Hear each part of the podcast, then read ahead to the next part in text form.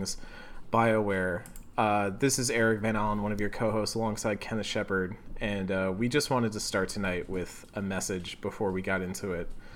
Uh, if y'all have been paying attention to what's been going on in the news, you've seen what's been happening. Protests erupting throughout the U.S. Uh, in protests of police brutality and the deaths of people like George Floyd, Breonna Taylor. And so we and Normandy FM just wanted to voice our support for those of you who are out there, for those of you who are supporting the protest, for those of you who see the obvious injustice in this world. We'd say definitively here that Black Lives Matter. And we see every day the way that this injustice affects not only us, but more importantly, the people that we know and love, the black people that we know and love in our lives. And it's not an easy time for anyone, but now is the most important time for us to to speak up and evade, to make those those voices heard, to make a difference, to educate, to change hearts and minds, and hopefully affect change in this country that has been broken for a long time. And it's this is our chance to say enough's enough. So, with that on our minds, I just want to say that we are going to continue podcasting. We are going to continue doing our best to feature a diverse range of voices, to feature the best criticism and discussion that we can on this show. We will not ever shy away from politics on it. We will not ever shy away from the realities of the world that affect the way that we view these games. But we hope that if you come here, if you come to our podcast every week and you're looking for even just a little bit of reprieve or just a friendly discussion between people about something that they love to talk about, that they love to critique, that they love to discuss, and and spending time with each other, laughing and learning, that we can provide that for you uh, in this time. Uh, Ken, did you have anything you wanted to add to that? No, I think you about covered it. Okay.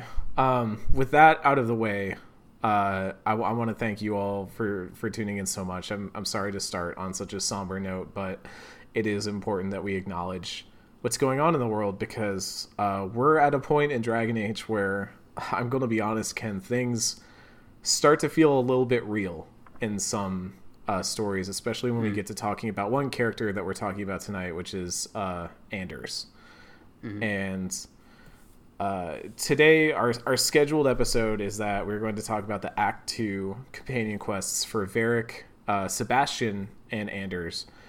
And that will round out our Act 2 discussions. And we're going to start with Varric, who is kind of the mainstay of Hawke throughout all of this, right? He's like the pal. He's the I don't want to call him a toady, but he is he is the the bro, the pal, the uh when Hawke is there and and even later on in Inquisition when the Inquisitor is there, but especially for Hawke, uh, when Hawke is there, Varric's there, and I feel like in Act Two we finally got some real glimpses of characterization of who he is as a person beyond just being this narrative device to push things forward like he was in Act One it's honestly kind of weird to like imagine that there's a scenario where like you can be in a rivalry relationship with Varric and like you don't like each other because they just Hawke and Varric so naturally seem to have like almost like almost like a, a Garrus equivalent relationship for Dragon Age that I don't think really exists in any of the other games.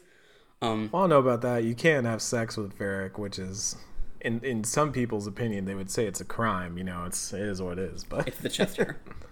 it is the chest hair, and Bianca she's jealous. Uh, yeah, I, I guess you could call it like a Garrus relationship. I think of it almost more like Joker. And mm. I mean, obviously Joker doesn't come with you on on the away missions and stuff, but I feel like Garrus's relationship with Shepard is a little bit more, um, like like it's it's almost mandatory in a way because the game really does enforce that Garrus will be with Shepard uh, at least in two of the games. I, I mean, Garrus is one of the missable ones in Mass Effect One, I believe, right? You right. can theoretically not get Garrus, although you'd really have to go out of your way to not get Garrus.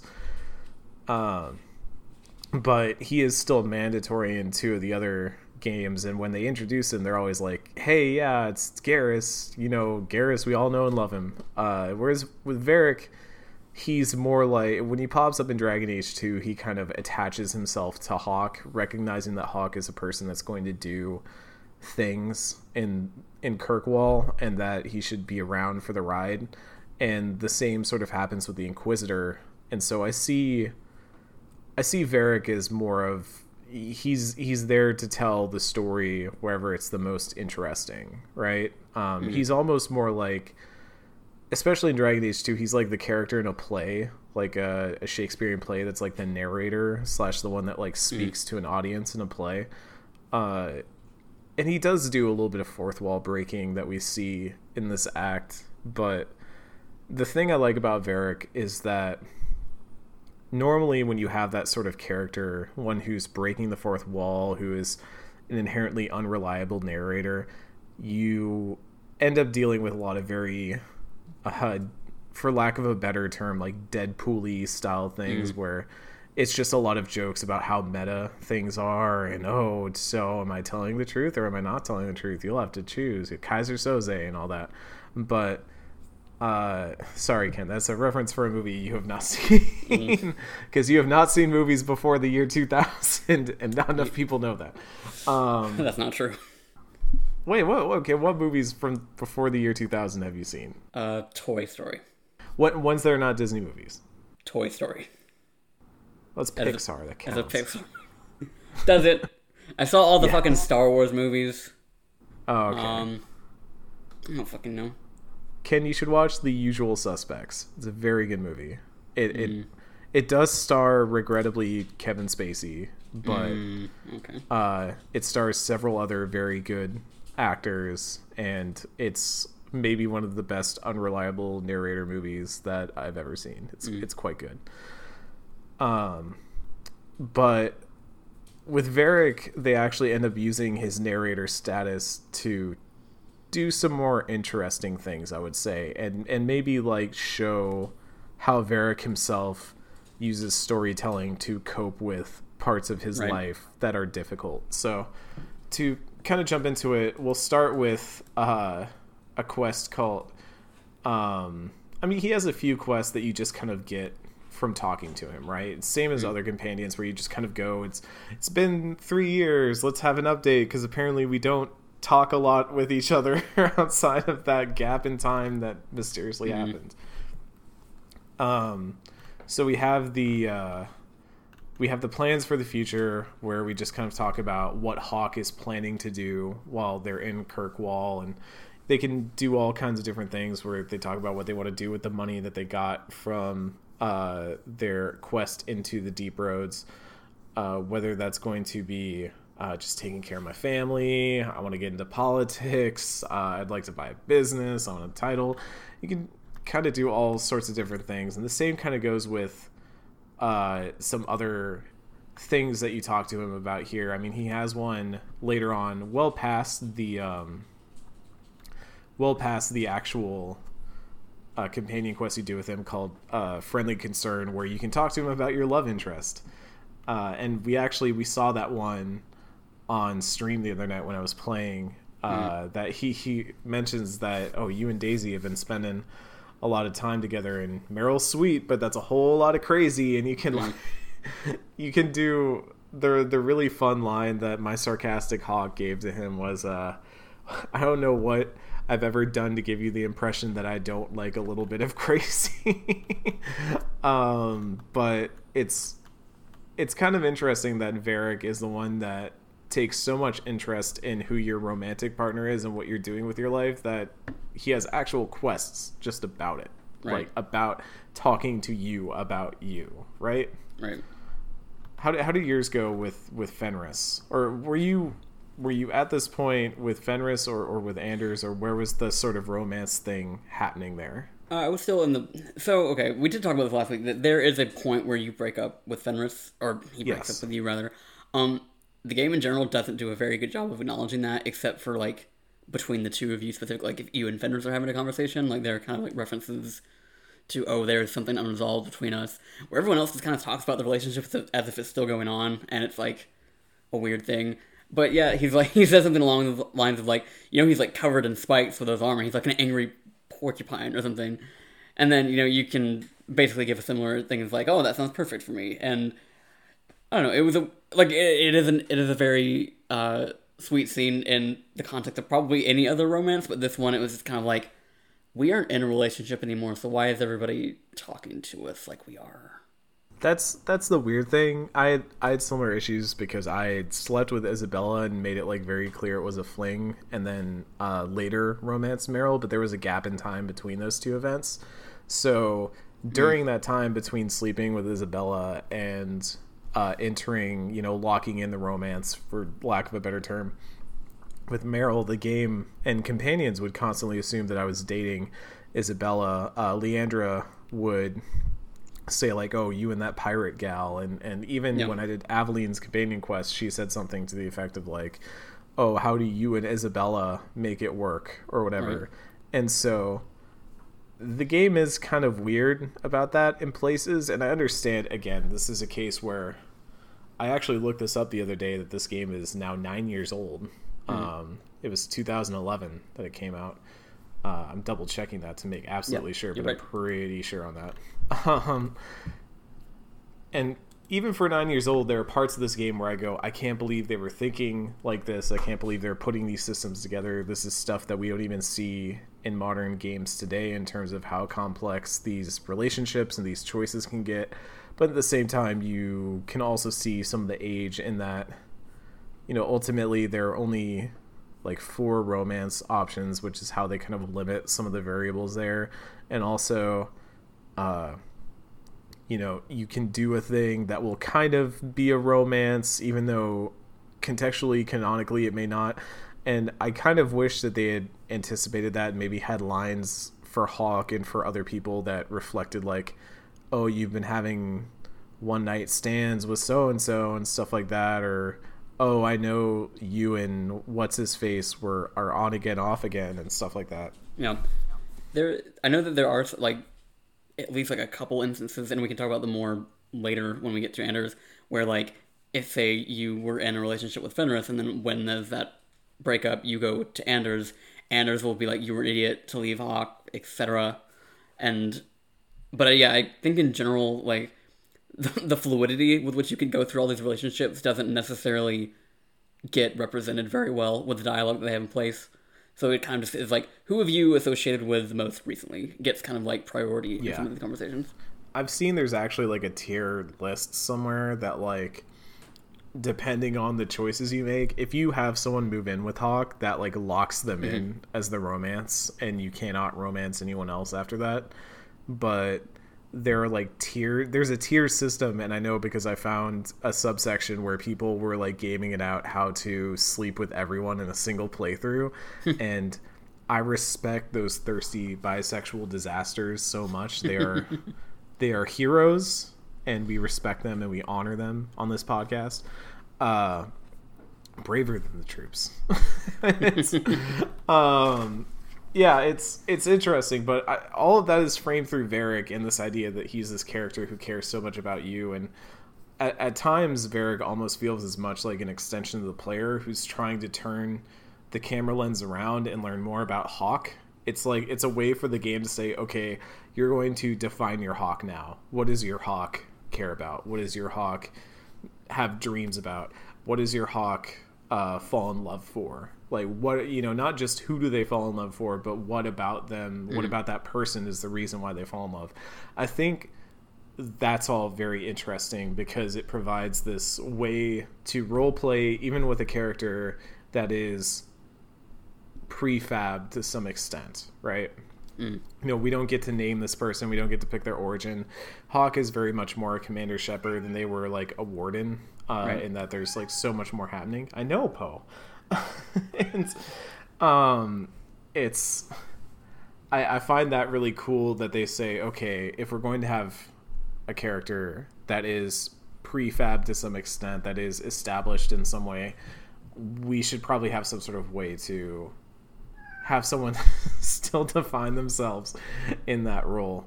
Uh, but Varric finally does get to shine once we get into the matter of uh, taking care of some family business. So, oh yes, we're gonna take care of family business, Poe.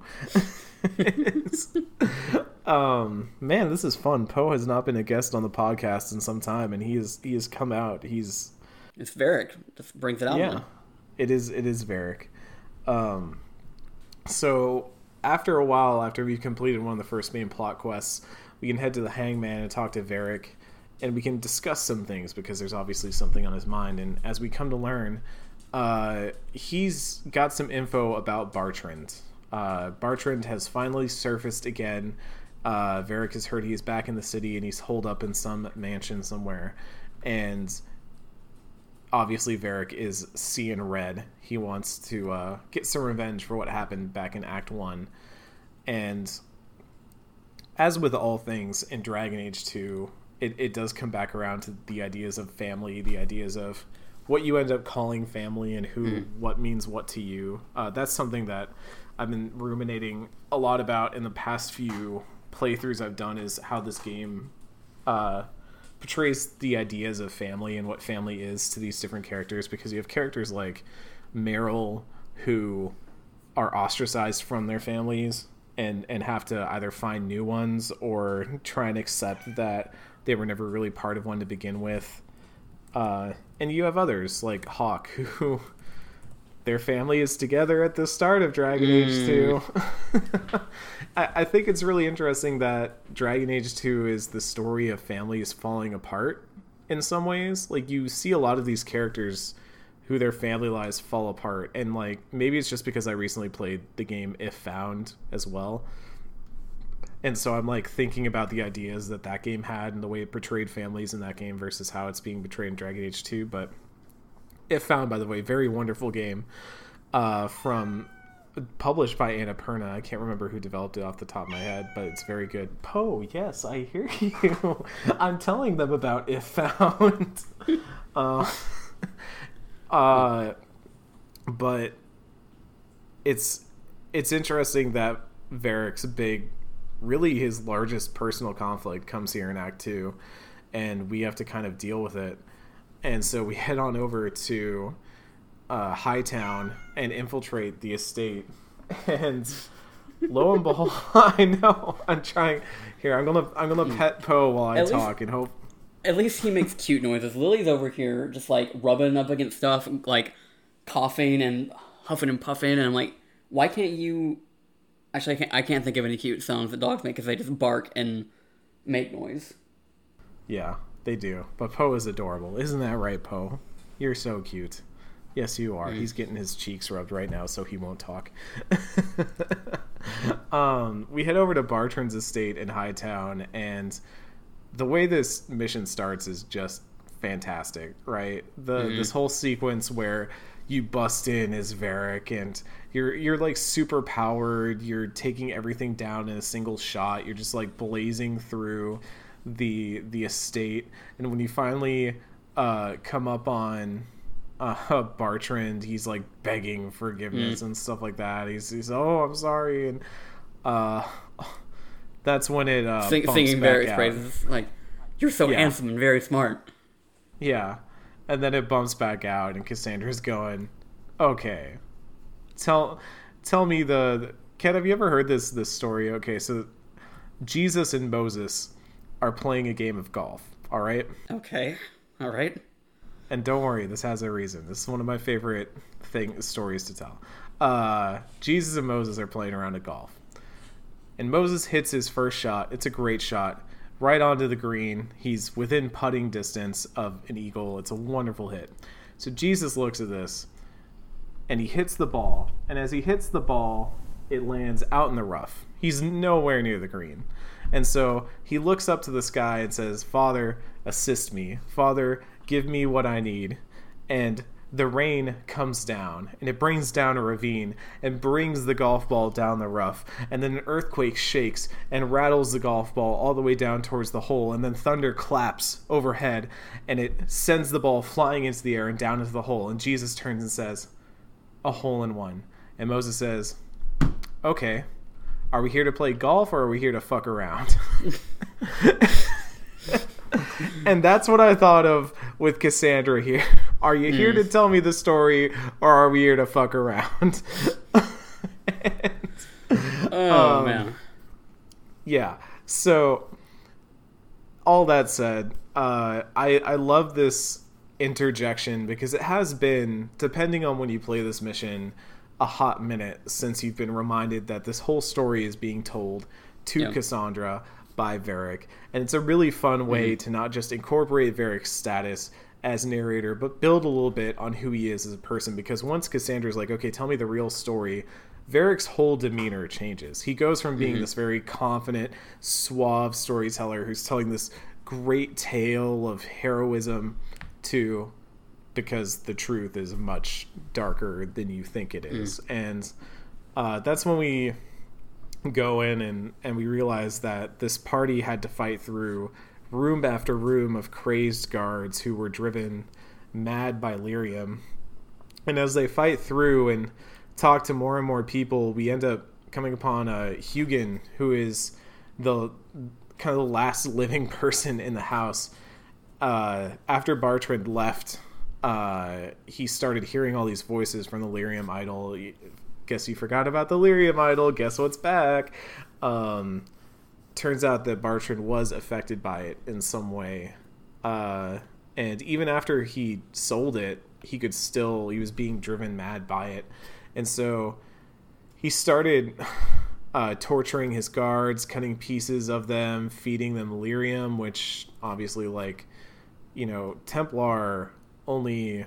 I, I think they only like inhale lyrium dust or something. They never really go into it, but um, Templar do use lyrium, but in small doses, and, and the the sense that we get is that he's like feeding them lyrium. Um, and as we fight further in, uh, we we find Bartrand himself, and he's just not even there anymore. He's a completely different person, and we do end up having to fight him. No matter what, you do have to fight him. But uh, after we've killed all his men and taken Bartrand down, uh, we either are left with the choice to either kill him or try to, I guess, stop the the death from happening. We do have an alternate option here. Uh, if Anders is here, uh, Anders can use healing arts to bring Bartrand kind of back a little bit, but it's only temporary, and he's still in need of a lot of help. And I think this presents some really interesting decisions and some really interesting ways that this mission goes. So for me, I had Anders with me, so I I I allowed him to heal Bartrand. I told him to heal Bartrand, and then said uh, we should not kill Bartrand now. Right. We should try and help him get better, even though we both really hate him right now. Uh, so it sounds like we both came to the same conclusion then. Yeah. Um, and some of that is like, yeah, we have the advantage of knowing how this plays out, um, knowing what the options are. But one of the interesting things here is that depending on depending on whether you heal him or not, if you kill Bartrand without healing him, it's a friendship plus 15. If you kill Bartrand after healing him, it's a rivalry plus 15. And if you allow him to live without healing, it's rivalry. And if you heal him and then allow him to live, it's a friendship. And I think specifically that first part is really interesting. That that decision to kill him is so it, it hinges so much on whether Bartrand is healed. And I feel like that speaks to who Varric is. Mm. That in that moment, he wants just to kill. He wants Right. to get his revenge and walk away. And healing Bartrand in a way ends up kind of bringing him back to his senses as well and going like this is my brother whereas before before he was healed it, it's not even recognizable um and it's a tough mission it's it's interesting to see Varric like struggle with those things as well and and the mission that begins afterwards you get to end up talking uh to Varric about what happened and you can kind of be like hey you know how's it going to go? Like and Bartrand will be very or Varric will be very honest with you that Bartrand like will need help for the rest of his life and he kind of makes a joke about like thanks for giving that to me and all that but um it's interesting because I feel like there's there's like this unspoken thing shown there in Varric that he's like he he appreciate what's what's been done even though it was the harder thing to do. And right. and even he has to wrestle with it. He doesn't like it. I mean this is a person that left him for dead right? Mm. um, but it's also his brother and you can see him kind of wrestle with that a lot. Um, i almost wish there was more of it in this game. I feel like Varric does not get as much time to shine as other characters in this game.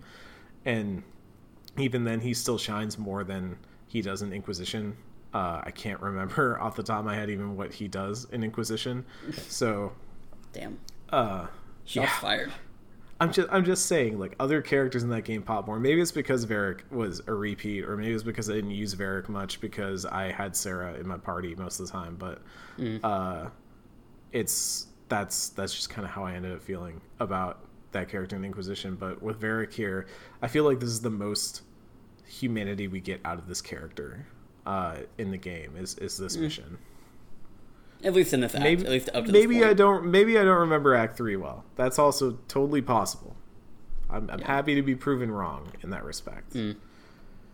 Um, yeah, it, it is kind of unfortunate though. This is one of the only missions where you get this kind of like having a specific sort of party makeup can have drastically different, uh, like different outcomes and different contexts yes. for like yeah. things like even I'm not really sure like off the top of my head like what other things like say for example like the Merrill mission like if we had had like if you have Anders or you are a hawk that has healing spells that you could have maybe saved Pol and something kind of been different there. Like I don't know it's just like it's a very underutilized thing I think.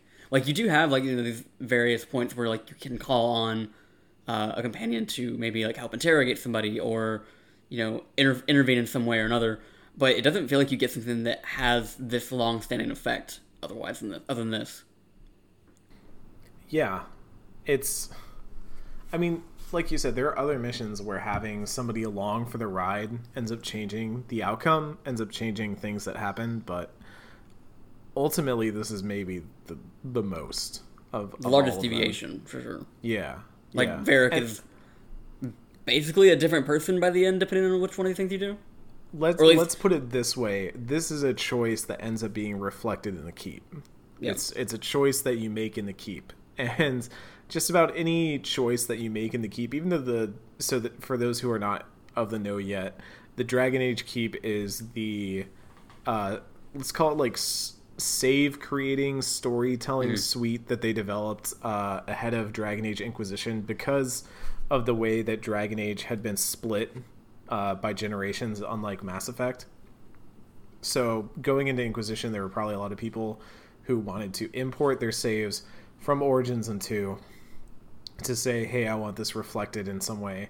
And so EA made this program called the Keep where you could create your save world and you could import it from previous games as well, uh, or you could prefab them as you wanted and basically say like okay this is this is what happened. These are the choices that my hawk made. These are the choices that my warden made. Uh, this is the state of my world as i want it going into a game. And i think can you only import it into dragon age inquisition? Uh so far. Um, uh, like yeah. there are so i guess like another thing to bring up is like for inquisition specifically they have that linked like to the game itself. Like you can't go in and like make choices that you didn't unlock in game so yes, they, I assume that they are going to use that for whatever Dra- Dragon Age Four is, and like because that is presumably going to be uh, like the next generation as well. So like, there's not going to be a simple, you know, save file to pull from like there was in Mass Effect. Yeah, with the timing window that's expected for Dragon Age 4, it's definitely, I, I would say it would be strange for it to not be next gen. Please blog writers out there don't let me see headlines tomorrow about Eric Van Allen's.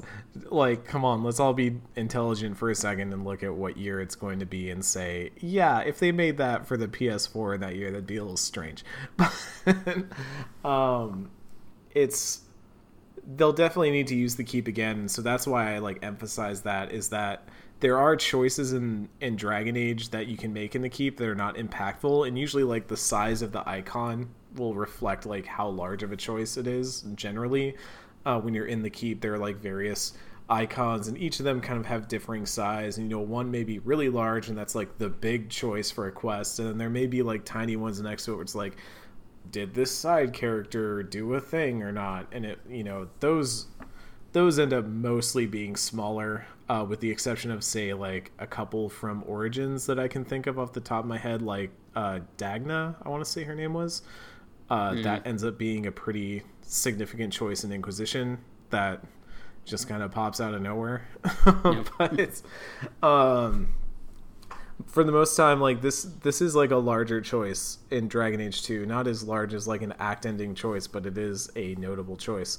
And so I think it ends up ultimately like you said changing who Varric is mm-hmm. and it also reflects that you get a mission after this and the name of the mission and the nature of the mission will change depending on whether you have friendshiped him or mm. rivalried him.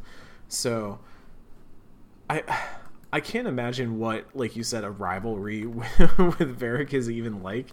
You know, I'm opening this page that tells me what it is about, uh, and um, he talks about a rumor going around. I'm reading this off of the Dragon Age fandom wiki. After you begin the dialogue with Varric, he talks about rumor going around. Uh, band of pirates tried to burn the Chantry down in the middle of the night. Um, Ba, ba, ba, ba. While we know Varric is telling a story to Cassandra, we see the beginnings of the Champion of Kirkwall unfold, and the Hawke learns that Varric is telling tales. Um, yeah, it's even weird that in the context of you know you have the like I mentioned way long ago with Varric, uh, you have his like companion skill tree, and on friendship and rivalry at the top, it's like Varric is the only one who could tell your tale and then on rivalry it's like fair because the only one who can tell your tale whether you want him to or not. It's like what is i don't know what the difference is there and i don't know what the rivalry difference is there like the way that they frame it depending on whether you support them or not. I i might do some extra well, reading to try and get a little sense of that but, but i've noticed that like in certain scenes where like the like the transitional scenes where like it goes back to like Varric and Cassandra talking there'll be points where he feels like like he says things like I owe it to Hawke to tell like to have the story be told, and I, like I imagine that if you're a rival, maybe there's a little bit more of like a cynical kind of twist to what he says. Like maybe it's just kind of like, well, you wanted me to tell you the, the true story of the champion, and I'm sorry that he's not the hero you thought he was, or something along those lines. Hmm. I see. I, it's interesting. Um, way more interesting than Sebastian. yeah. Oh, so uh, for me, this is my first time ever encountering the character Sebastian. Uh, obviously, I never played the, the DLC for Dragon Age 2, so this is my first time dealing with Sebastian as a character. Uh, and so in Act 2, he has the companion quest called Repentance, which uh, sucks. Is yeah, it's, it's okay. First so of all, it laughably sucks. bad. First of all, it does suck. Second of all, um, it's really so he gets like two missions as I understand this, if you don't count duty, which is just kind of doing the uh, the quests for him and all that. So really, if you don't if you don't count that, there are like two missions for Sebastian, one in Act Two and one in Act Three, right? Hmm. Um, and and then you have duty in Act One. Uh, I look, it, I can't blow past it that many times and not laugh. All right, mm. I was mm. doing good. I was doing my duty. Shut the fuck up. uh, look, we are a podcast of multitudes here. um, repentance. So, look, I also just don't like Sebastian's character. Okay, because his mm. whole. Can we just get into this? Can we just like preface this with this? Sebastian's whole character is that he went to join the Chantry. He was basically sent to join the Chantry because he was like the unwanted son, right? Mm. He, he was the son. I mean, this is like a tale as old as uh, monarchies. You know, the, the, idea that the first son is the heir, the second son is the backup, and the third son is the one that gets sent off to like the clergy or to I don't know, uh, just some random part of the world or gets married off in some way that makes it so that he can't create problems, right? Because you want the heir who takes over, you want the backup for when the heir is stupid and dies, and then you want the third son. And the thing is, you don't want that third son to be in a place where they can suddenly make problems and start some sort of conflict for the monarchy. All right, that's like Monarchy 101. You know, in the textbook, mm-hmm. classroom monarchy. so Sebastian is that like unwanted son. Uh, he he is that one who went off to the Chantry, but he is also now like a contender for the princehood uh, of the the Vaels. Right, he is mm-hmm. the prince of Starkhaven, uh, supposedly, and uh, he suddenly decides that even while he's in the Chantry and he's embracing the Chantry and he wants to be a part of the Chantry, he also decides that hey, I want to rule.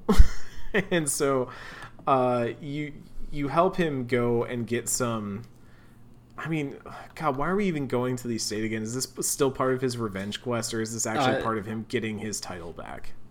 It, he finds out that this uh, this noble family were the people that sent the people that yes. killed his family. Yeah, yeah. He finds out that the the Harrimans were part of the whole plot against his family that ended up getting his family killed and put him in line. So we go over to the Harriman estate and we we fight through and, and we find that things are amiss. There's of course demon stuff going around everywhere. All the different members of the Harriman estate are kind of engaging in different uh, vices and are kind of enraptured by different demons. Uh, there's there's one who's just constantly drinking. There's one who's uh, constantly boning. there's there's one who's um, it's like he's like filling the filling the servants with gold or something. Like he keeps pouring gold on the servants or something. I, mm. I forgot what it was. It was pretty messed. That last one was pretty messed up. The other two was like okay, one's just getting drunk and the other one's just you know heading on down to Smangtown. But this last person's doing some messed up stuff. Should probably address this. Uh, and as we we go down into the basement and into the the suddenly caves beneath the Harriman estate, we find a desire demon and Lady Harriman herself, uh, who we soon discover is a blood mage and made a deal with the desire demon to uh, upend the Vael family. And there's this whole dialogue about, oh, but demons just grant what people desire. Mm. So Lady Harriman desired the death. This was not unintended. She desired the death of the Vaels and all that. Um, and you know, really, whatever you do, you got to end up fighting them and killing them, and you can just kind of make choices that Sebastian agrees with or doesn't agree with, but ultimately you will have to kill them either way. and, and then you can kind of talk to the the Harriman siblings on the way back out. and You go back to the uh, Chantry and you just kind of talk to Sebastian. You're like, hey, do you want to take over? And after all, and all that.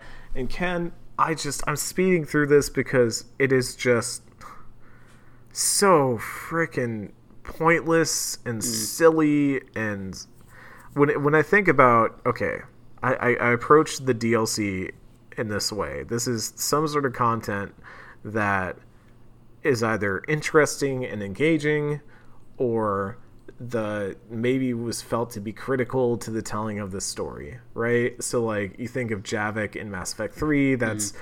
having the Prothean that's pretty critical to contextualizing the story of Mass Effect 3, adding some depth to it. Uh, you even look at okay Zaeed. Like Zaeed's not critical to the plot of Mass Effect 2, but is Zaeed's loyalty mission pretty damn memorable? Yeah, it is. It's a I think it's a pretty memorable loyalty mission, if for no other reason than that last shot and him like run around just being like Vido. um, even Kasumi's loyalty mission pretty memorable, even though Kasumi does not get a lot of screen time in Mass Effect, and God, I don't like Sebastian as a character. I just don't Hmm. like Sebastian.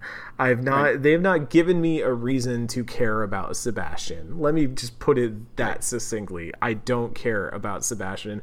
I don't care whether he gets his throne back.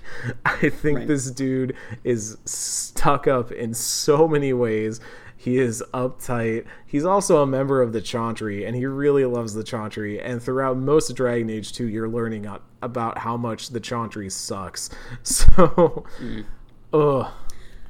it just feels very superfluous. Like it, it's it's on a scale bigger than Dragon Age Two ever is, and like, and it's not even like necessarily relevant to like the city of Kirkwall. It's just like this dude who was the ruler of a place like near us. I guess like Yes, why do yeah. why do I need like why should I care about the state of a kingdom I'm never gonna set foot in? Like we still haven't Yes. like for all of the and you know there's some stuff that's gonna happen like at the very end of this game that's like makes it seem like Sebastian could be like a force in future Dragon Age games.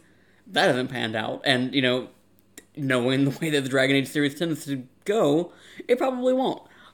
It just he feels so like his entire storyline feels more on the sidelines than a DLC character in a Bioware game typically does, and it also doesn't help that I don't give a shit about him. That he sucks. That he like is this fucking churchgoer in a universe that has given us every reason to be wary of that. They don't give you a reason for wanting to like him either. Like, I feel their characterization of him as as a Chantry member, like he doesn't. The dialogues that you have with him don't seem to like give you reason to want to support his side. Like, it, it almost makes me wonder what an actual Templar companion would be and i think that actually sticks out to me a lot is that while you have different characters in dragon age who are templar adjacent they've never just straight up stuck a templar in your party right Right. and that's because templar in some way always end up being an aggressor Right. whereas mages can operate a little bit more in the gray than a templar can. And S- sebastian's probably the closest actual thing more than alistair that we get to a templar character because this is a chantry member and anytime you do anything involving like magic or stuff like that he falls on the templar side of things like flat out. Mm. So he's yeah it's he, he's not given context. He's not given reason for me to care about him. And he's this additional character that's added on. You would think it would build up the story in some way. I'm glad you mentioned that like starkhaven is outside kirkwall because we've talked so much about like me personally i like this game a lot because of that focus on kirkwall that focus on the city and the internal city politics. And all of a sudden here comes Dudley Do Right, who's like, "Oh, ho, ho, I'm here to get back my claim to the monarchy. Would you like to help me? My family was shot." it's like, "No, dude, get out. I don't want to help you. There's like bigger hmm. shit happening. I don't care that you're deposed, man. If anything, I want to depose you." Hmm. like, Do you want to talk Oh. about the oh. fact that he's technically romanceable? Like, yeah, I guess if you want to have the most sexless romance in a game that's ever existed, like, yeah, like he's the only he's the only person in this game that is not bi that is not bi. So like you have to be a female hawke and you have to like you can't literally can't flirt with anybody else and he won't like open the deli, man. He won't.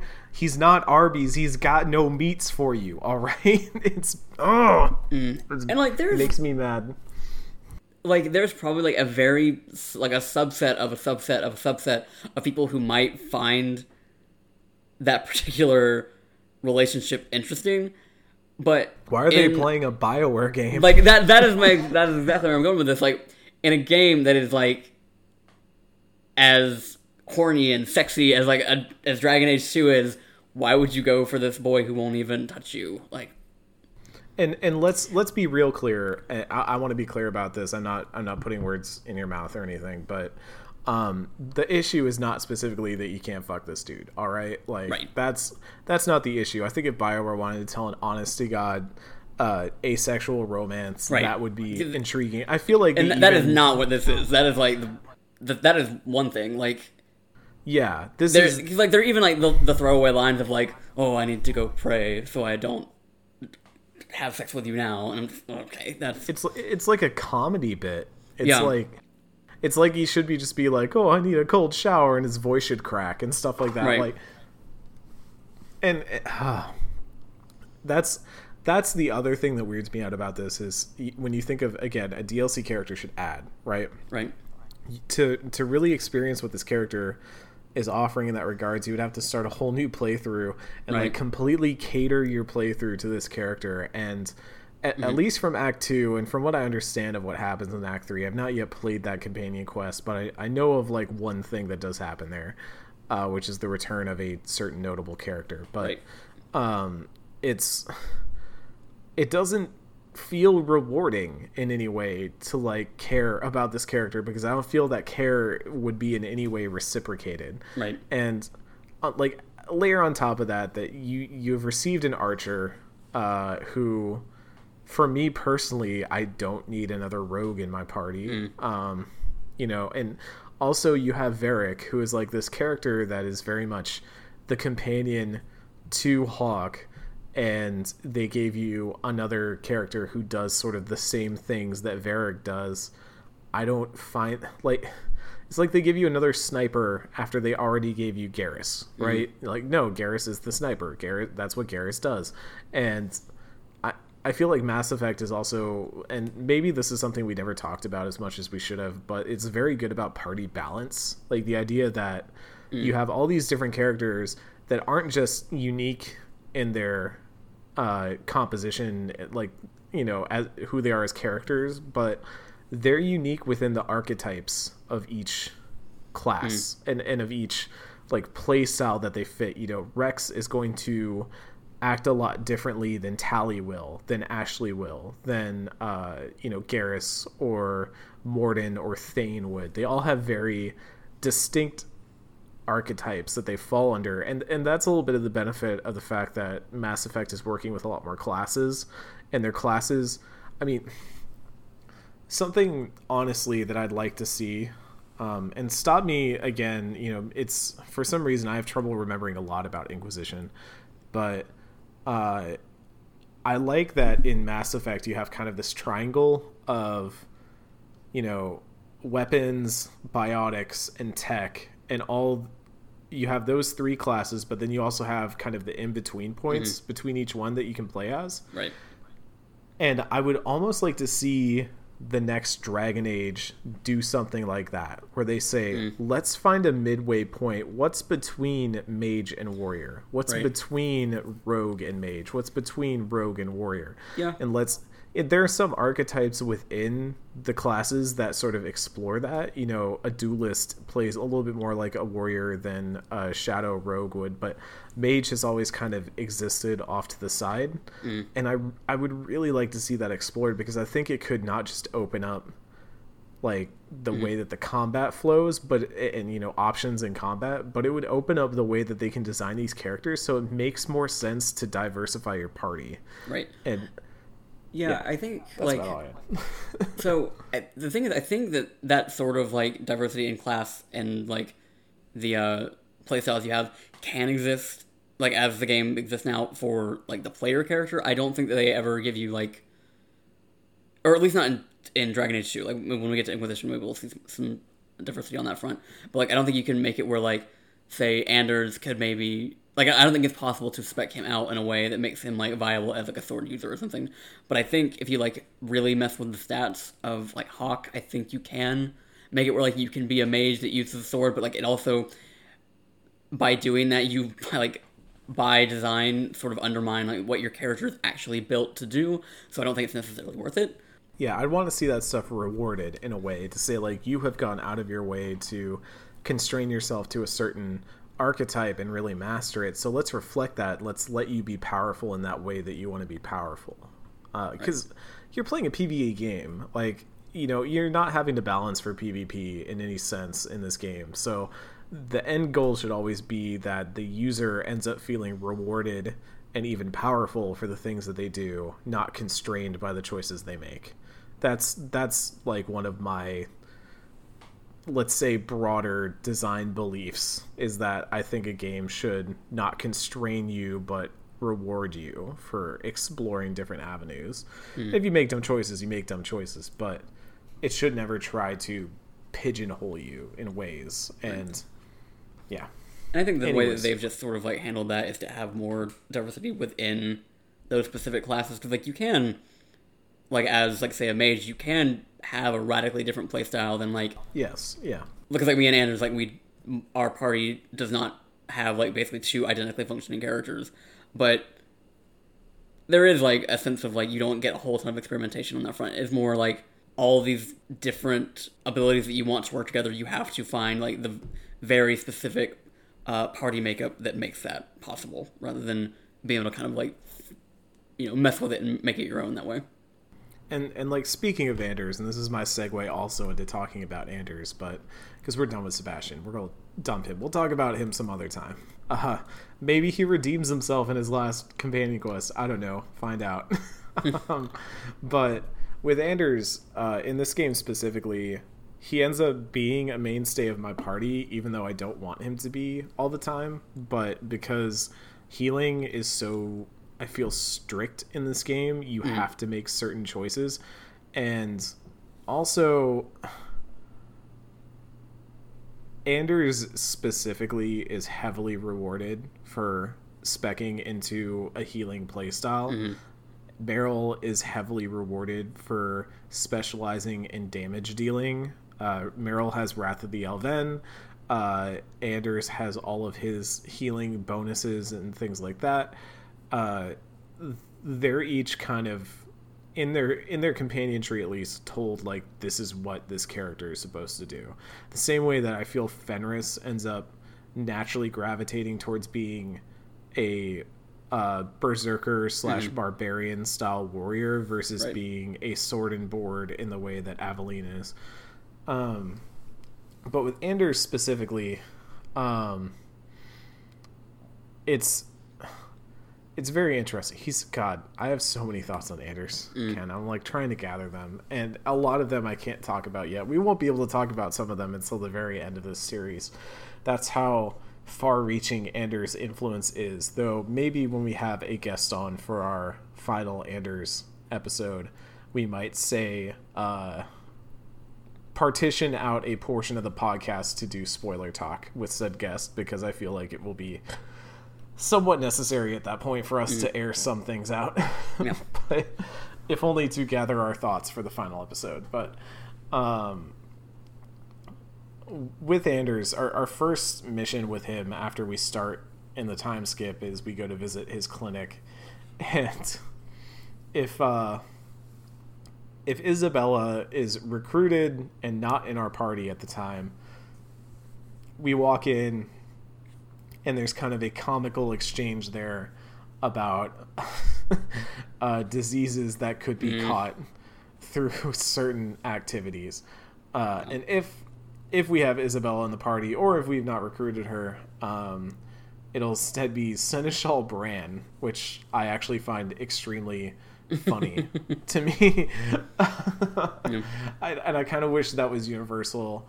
Um, we had we had Natalie on here not that long ago to talk about Isabela as a character and um, kind of the ways that she embraces and and in some ways diverts that classic stereotype of uh, of that of that woman.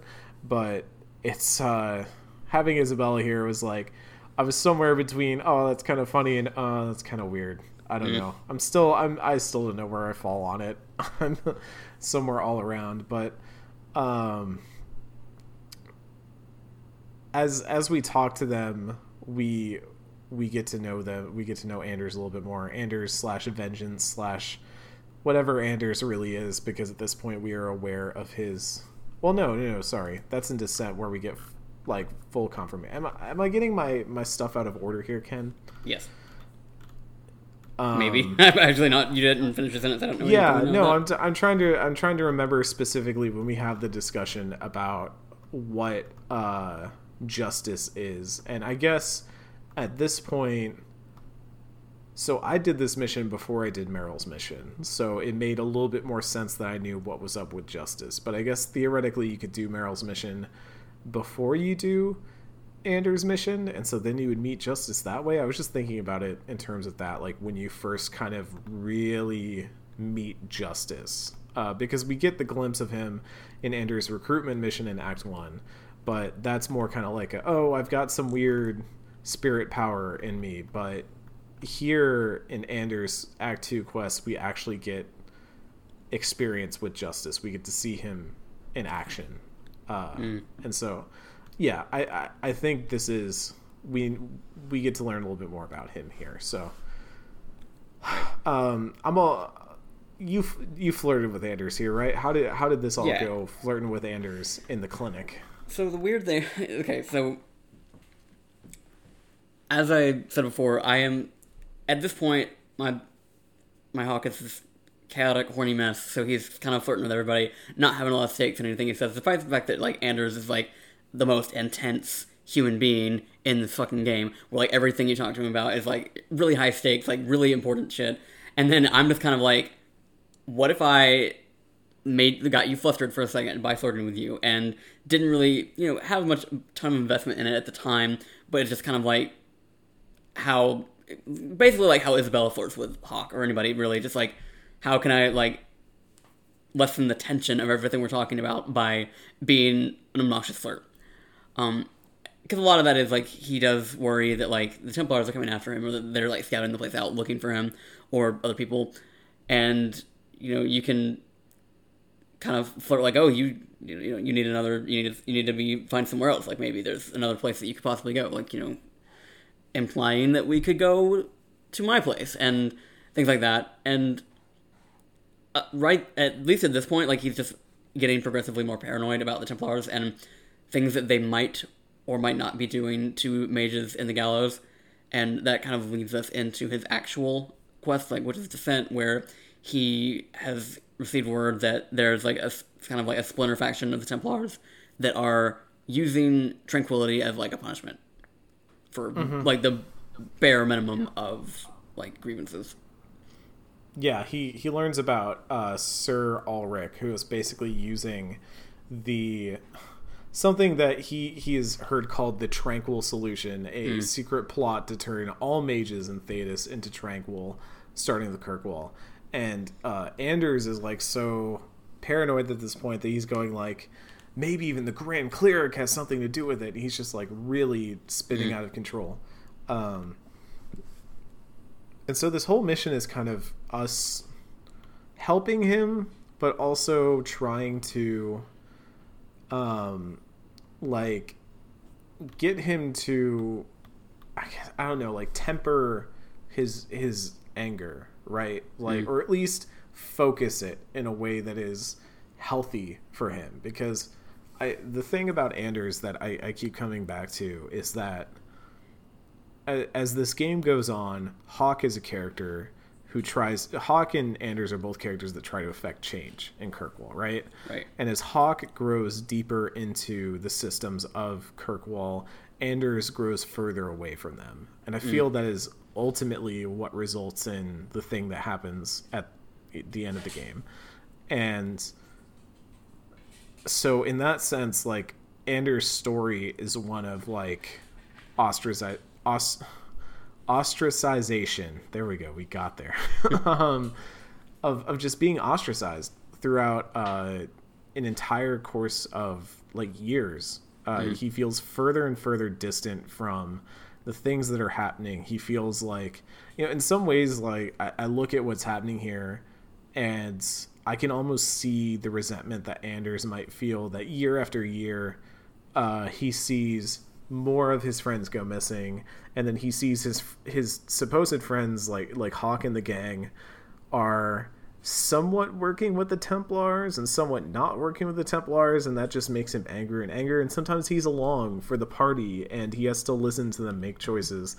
And I, I don't know. I just part of me almost wishes there was a way to play this game from the viewpoint of Anders and see mm. what that's like because I do feel like there's yeah. a duality happening there between Hawke and Anders.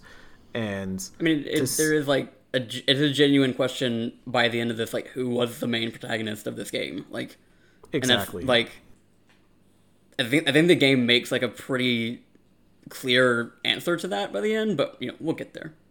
Yeah, and yeah, yeah, we will address all that, but in in essence, that makes Anders like one of the one of the more he's one of the more interesting, but he's also one of the more controversial characters in mm-hmm.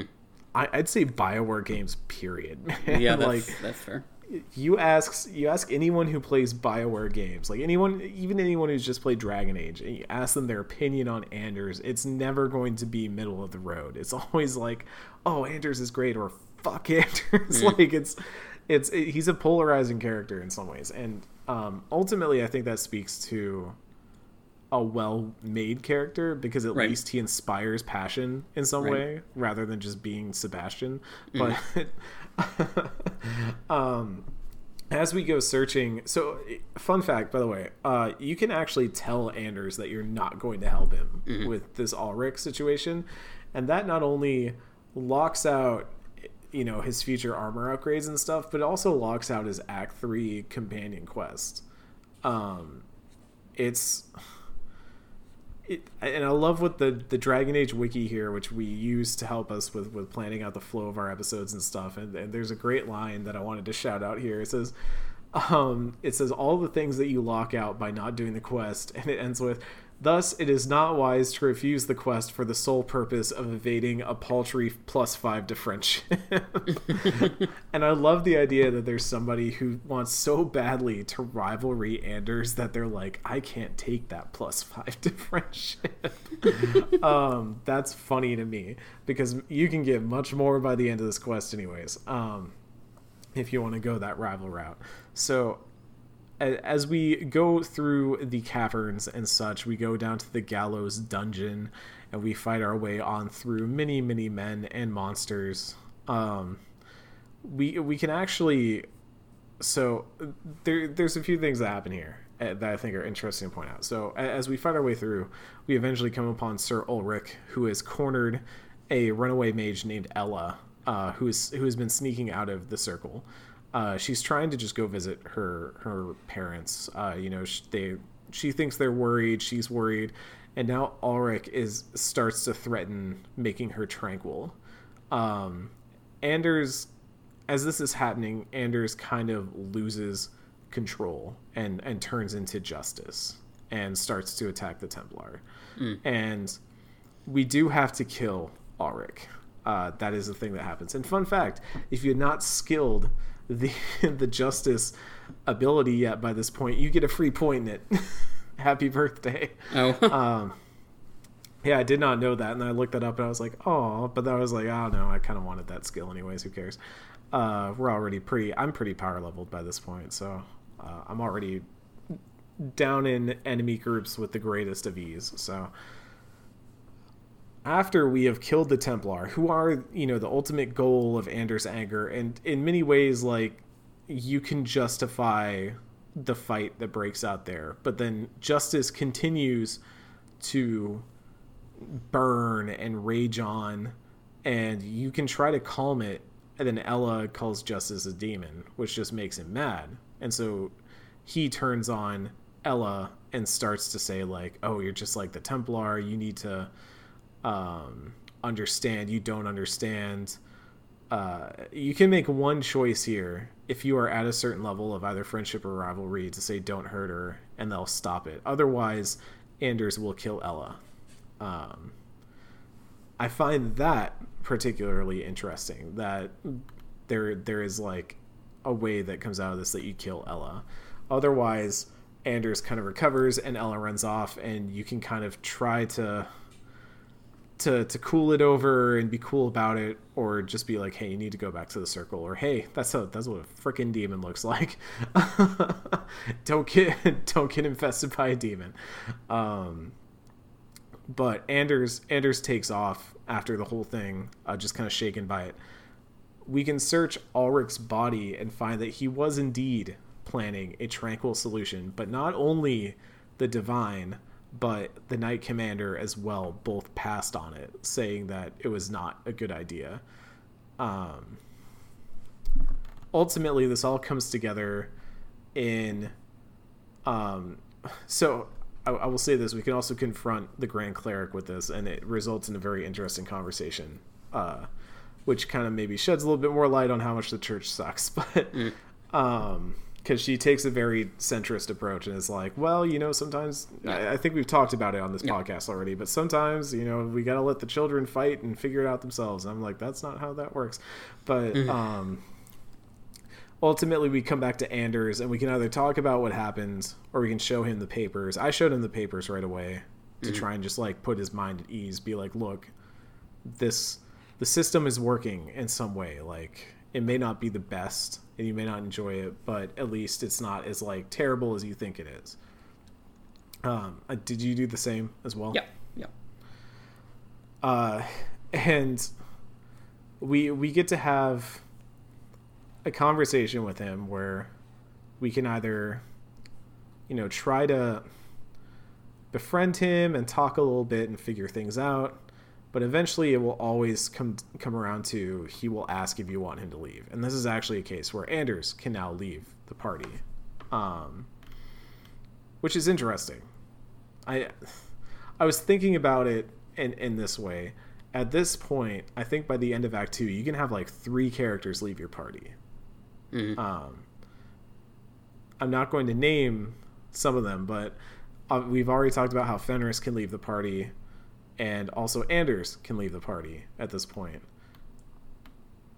So I that, find that, Hmm.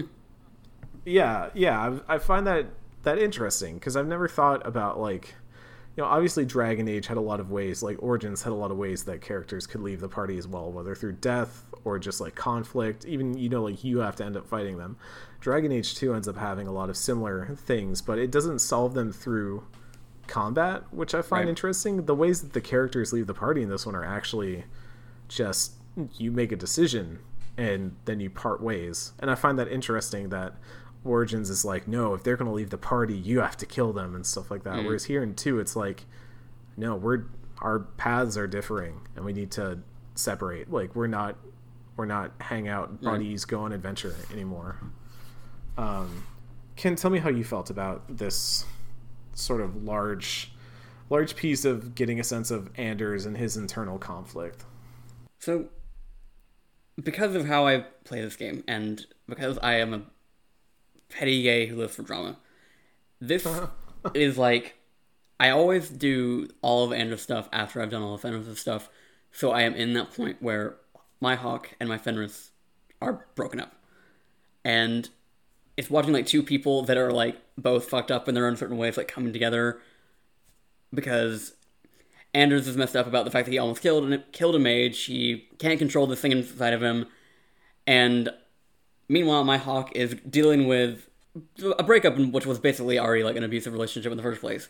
So I come in mm-hmm. here and like, just I've always imagined my hawke, who's been you know like I, I play the humorous hawke, this character that is supposed to be mostly. I mean, not necessarily doesn't care about what's going on, but like he's supposed to mostly like feel like he's at arm's length with basically anything that's going on. And so okay, I I do flirt with him and then eventually like he's trying to be vulnerable and like I am still kind of like doing the humorous flirting shit and I'm like like there's there's a, point where like he's finally like I want to kiss you and then you tell him to do it. And then I say he says if we were to die tomorrow I, I wouldn't want it to be before I got to do that. And I was like oh so you're ready to die now? Is that what you mean? And like kind of like deflecting everything that's going on and it's like a it gets to the point where I finally like do get to the actual romance scene where he comes into the Hawke Estate and like I make a joke about how Justice is in the like basically like an unwilling participant in our threesome, but then Anders says something about long. He says something like, "I thought you and Fenris though," or did he finally turn on you? And like I have that moment where I like I make my hawke like be like, "Why did you have to say that name? Why did you have to bring this all back? Why did you have to like wake me up from why I'm doing all this shit?" And then so Anders leaves, you know, you know, clearly sad about what has happened and angry that I let him on. But it also like puts me in a position where I'm like, my character of Hawke needs to be, I guess, a little bit more careful about the way that he has been this chaotic force within all of his friends' lives. And it's like not that uh, like my character isn't already like radicalized about like the state of the you know the mages and Templars and wanting to support Anders, but it's like there's always gonna there's always like a part of me that takes the side of mages so vehemently because like I feel like I'm trying to make it up to somebody that I hurt. Mhm.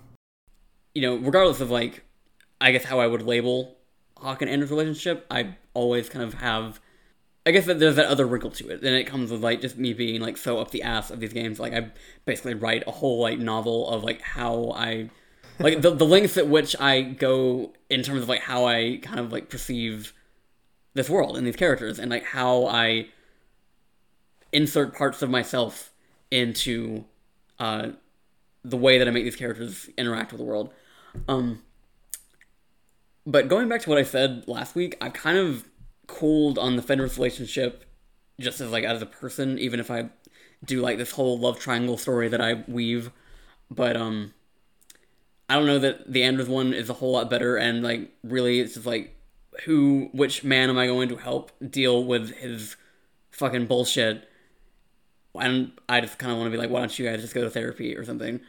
Um, but it, it is like a sad it it it makes everything that happens moving forward with Anders have like a completely different like tone and color to it than it did before. And you know, he got caught up in like the, the stupid drama of my chaotic hawke, but it does just kind of it makes him a, like a more tragic character for me in the long run. I can see that in the way that like I mean romance ultimately like ends up playing a lot in how you see Anders as a character, I think, because I was looking ahead to what our last quest is here that we talk about, uh, questioning beliefs, and you know everyone has this quest at, at some point, and except Sebastian because he never questions his beliefs, and that's why he sucks. But Sebastian doesn't have a questioning belief. Throwing it out there. Well, he did. Okay, look, he didn't have one now, so uh, it's done with now. He didn't get one anymore. Uh, so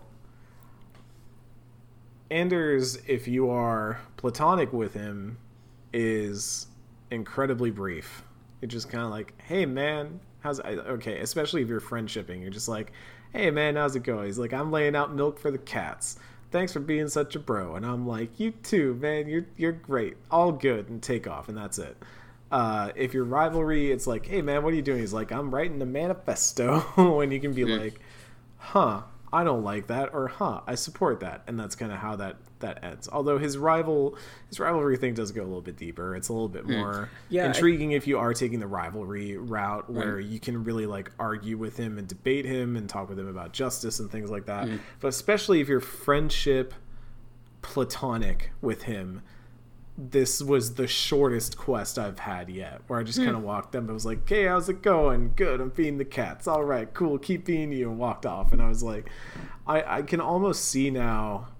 Probably the way that people engage with Anders has so much to do with whether they've ever tried to delve more into his character, not just through romance, but through rivalry mm. and through other ways of seeing his story play out. Yep. Because I think in some ways and we talked about this with Merrill too, but friendship often results in this like tacit endorsement of whatever they do, even when it gets crazy. Like Natalie loves posting that that image of yeah, but not a terrorist, mm. Chris. Mm. but that is that is what it is, and and like with with Anders, it's like you want to learn more about him. You want to learn what makes him tick, and it ends up making it more of an interesting story in the long run if you do but if you aren't going down those routes, then you end up with a character that you get to the end and you're like, what the hell? How did this happen? Mm. Uh, I remember playing Dragon Age 2. I was like, what the fuck, man? yeah. I think, like, and we'll obviously talk about this in Act 3, but, like, the length that this character goes in, or I guess the ways in which this character story diverges based on friendship and rivalry is probably the most starkly different and can go in some places I think are mm-hmm. probably not earned, like in the grand scheme of things. Um, but it, it was always shocking to me, like because I I'd always pursued a friendship with him just because you know I'm totally down with the freedom of mages, but to go and like watch the ways in which this can go if you're rivals, it's fucking dark and almost like like more tragic than this character already is. Yeah, it's yeah I, at some point i'm going to play this game and i'm going to make myself play rivalry and i'm going to see how that stuff develops even though I, it's really difficult for me to force myself to be a mean hawke. Uh, but I do appreciate that at least there is a depth to some of the stuff, especially the rivalry stuff, because I mean, the other thing I keep coming back to is that I think if you approach this game coming from a from a Mass Effect standpoint, then you're going to kind of contextualize this as Paragon Renegade, right? And you're going mm-hmm. to see blue and you're going to see red and you're going to associate that with Paragon Renegade in some way. And as we know from the numbers that have come out, there's kind of been dissenting reports over the years, but by and large, Paragon players were the majority mm. of players. Most people were going Paragon. Uh, and that makes me I'm, I'm, part of that group. I go paragon. It's hard for me to go renegade. Look do i make renegade choices sometimes? Yeah but i'm ultimately a paragon you know? I'm just a paragon who likes to get a little frisky sometimes but i'm not that spicy because i ultimately even when i'm playing a video game i still have that like pang of oh well i can't make that choice that might make that character feel bad I can't separate myself in that way. Uh, and so, yeah, it's like I'll never see the renegade ending of Tachanka. Never in my entire life. Because that's not a renegade ending, that's just a bad ending. but um yeah, Anders. It's so hard to talk about him sometimes because I feel like he is a character who is embodied by his entire journey, you know? Mm. And he's it's so fascinating that this character that was just a DLC character from Dragon Age Origins ends up becoming such a central piece to what Dragon Age 2 is by the end of it. And th- this point that we're at now that we're done with these quests is is we're moving into what the end game of Act 2 is, which is like the resolution of the Qunari threat, as they call it, the Qunari uh, opposition to the the Viscount's rule, and we we get to see how some of these escalating tensions finally play out, and also how that ends up creating even more escalating tensions between the Templar and the mages, which will play out in Act Three. But this is we're getting towards some really interesting parts of the story that are going to start asking some real questions and i feel like we're at the part of the game where dragon age 2 starts taking its biggest swings mm. especially in act 3 it really starts swinging for the fences in act 3 and i'm not sure it hits it every time and mm. as i'm working my way through the game uh, now with my playthrough even now i'm still going like okay well this part's really really good and this part's uh, not so much and but man it's just a game to be playing right now. I mm. think mm. it feels topical in a way that I have trouble describing sometimes, but it's making me really just question a lot of things about myself and giving me like better context for understanding the world with and mm. also it's just it's a rewarding game to critique. I feel like we talked about this with like Mass Effect Andromeda as well where it's I didn't enjoy playing Mass Effect Andromeda, but I enjoyed discussing Mass Effect Andromeda. I mm. enjoyed breaking that game down and understanding its good and its bad in a further un, like at a further level. And I, I enjoy Dragon Age 2 way, way, way, way more. I, I don't get me wrong. I really enjoy playing this game. I enjoy the act of playing this game, but I do feel like it's also more rewarding now to not just be playing through it, but to be like pushing myself to appreciate what it's trying to do. Mm. Uh, that's all my way of saying, Ken, I enjoy doing this podcast with you. yeah. Well, thanks uh, for agreeing to it two years ago. I know, right? It's been God, it's been so long, and, and, we've kept it going thanks to the wonderful support of our patrons at Patreon.com/slash NormandyFM. If you want to head over there, you can also support us there. Helps keep the lights on, helps uh, pay for our SoundCloud subscription and all that good stuff. And if you keep pushing us up towards those higher tiers, we just cleared the Jade Empire one. So at the conclusion of Dragon Age, we will move on to Jade Empire. We will talk more about that schedule when we get to it because right now it's looking like Dragon Age will take us through the end of this year if there is an end to this year. and uh, yeah, God willing. Uh, and, and once we get on the other side, we'll talk about what Jade Empire will look like.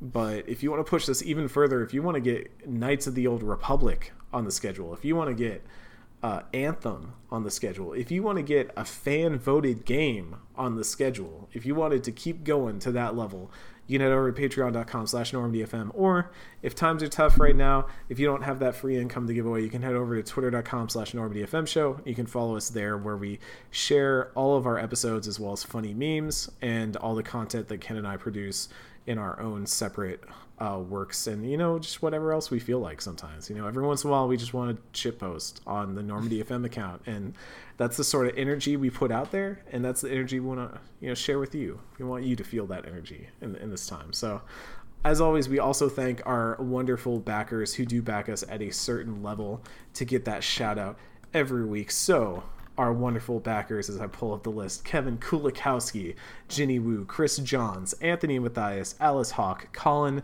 just Colin, Just Reds, and Just. Thank you all so much. Justice, thanks you too. You're on the side of justice for backing us. Thank you all so much. And uh, Ken, next week we're jumping into All That Remains. And we will be going from All That Remains to All That Remains of Act 2. Uh, we've got a lot to cover. There will be the Arishok. There will be some intrigue, some murder, perhaps, some sadness, some joy, and overall, uh, we're Some deserting pirate ladies. Some some what? Sorry, Deserting pirate ladies. deserting pirate. I thought you said deserving power ladies, and I was like, are we playing Sailor Moon? Like, what's going on here? Um, and we will also have a guest. Ken, we've locked that in, right? We've got that set. We will have Amy Hart back on the show. We're so excited to have her. She'll be joining us once more to talk all that remains, uh, and then we'll be going on to Act Three. We've got, God, we don't have that much left, Ken. I know it's We're, Why are we breezing through this game? time has lost all meaning. We've been in quarantine the entire time we've been on this game. oh God, you're right. Oh good lord. Oh wow. I'm suddenly coping with that fact. I mean, we'll probably be in quarantine for all this game, Ken. But mm. that's what we want. If we had to be it? locked up with a game, let it be Dragon Age 2. Ugh. Thank you, everybody, for tuning in. We'll see you next time on Normandy.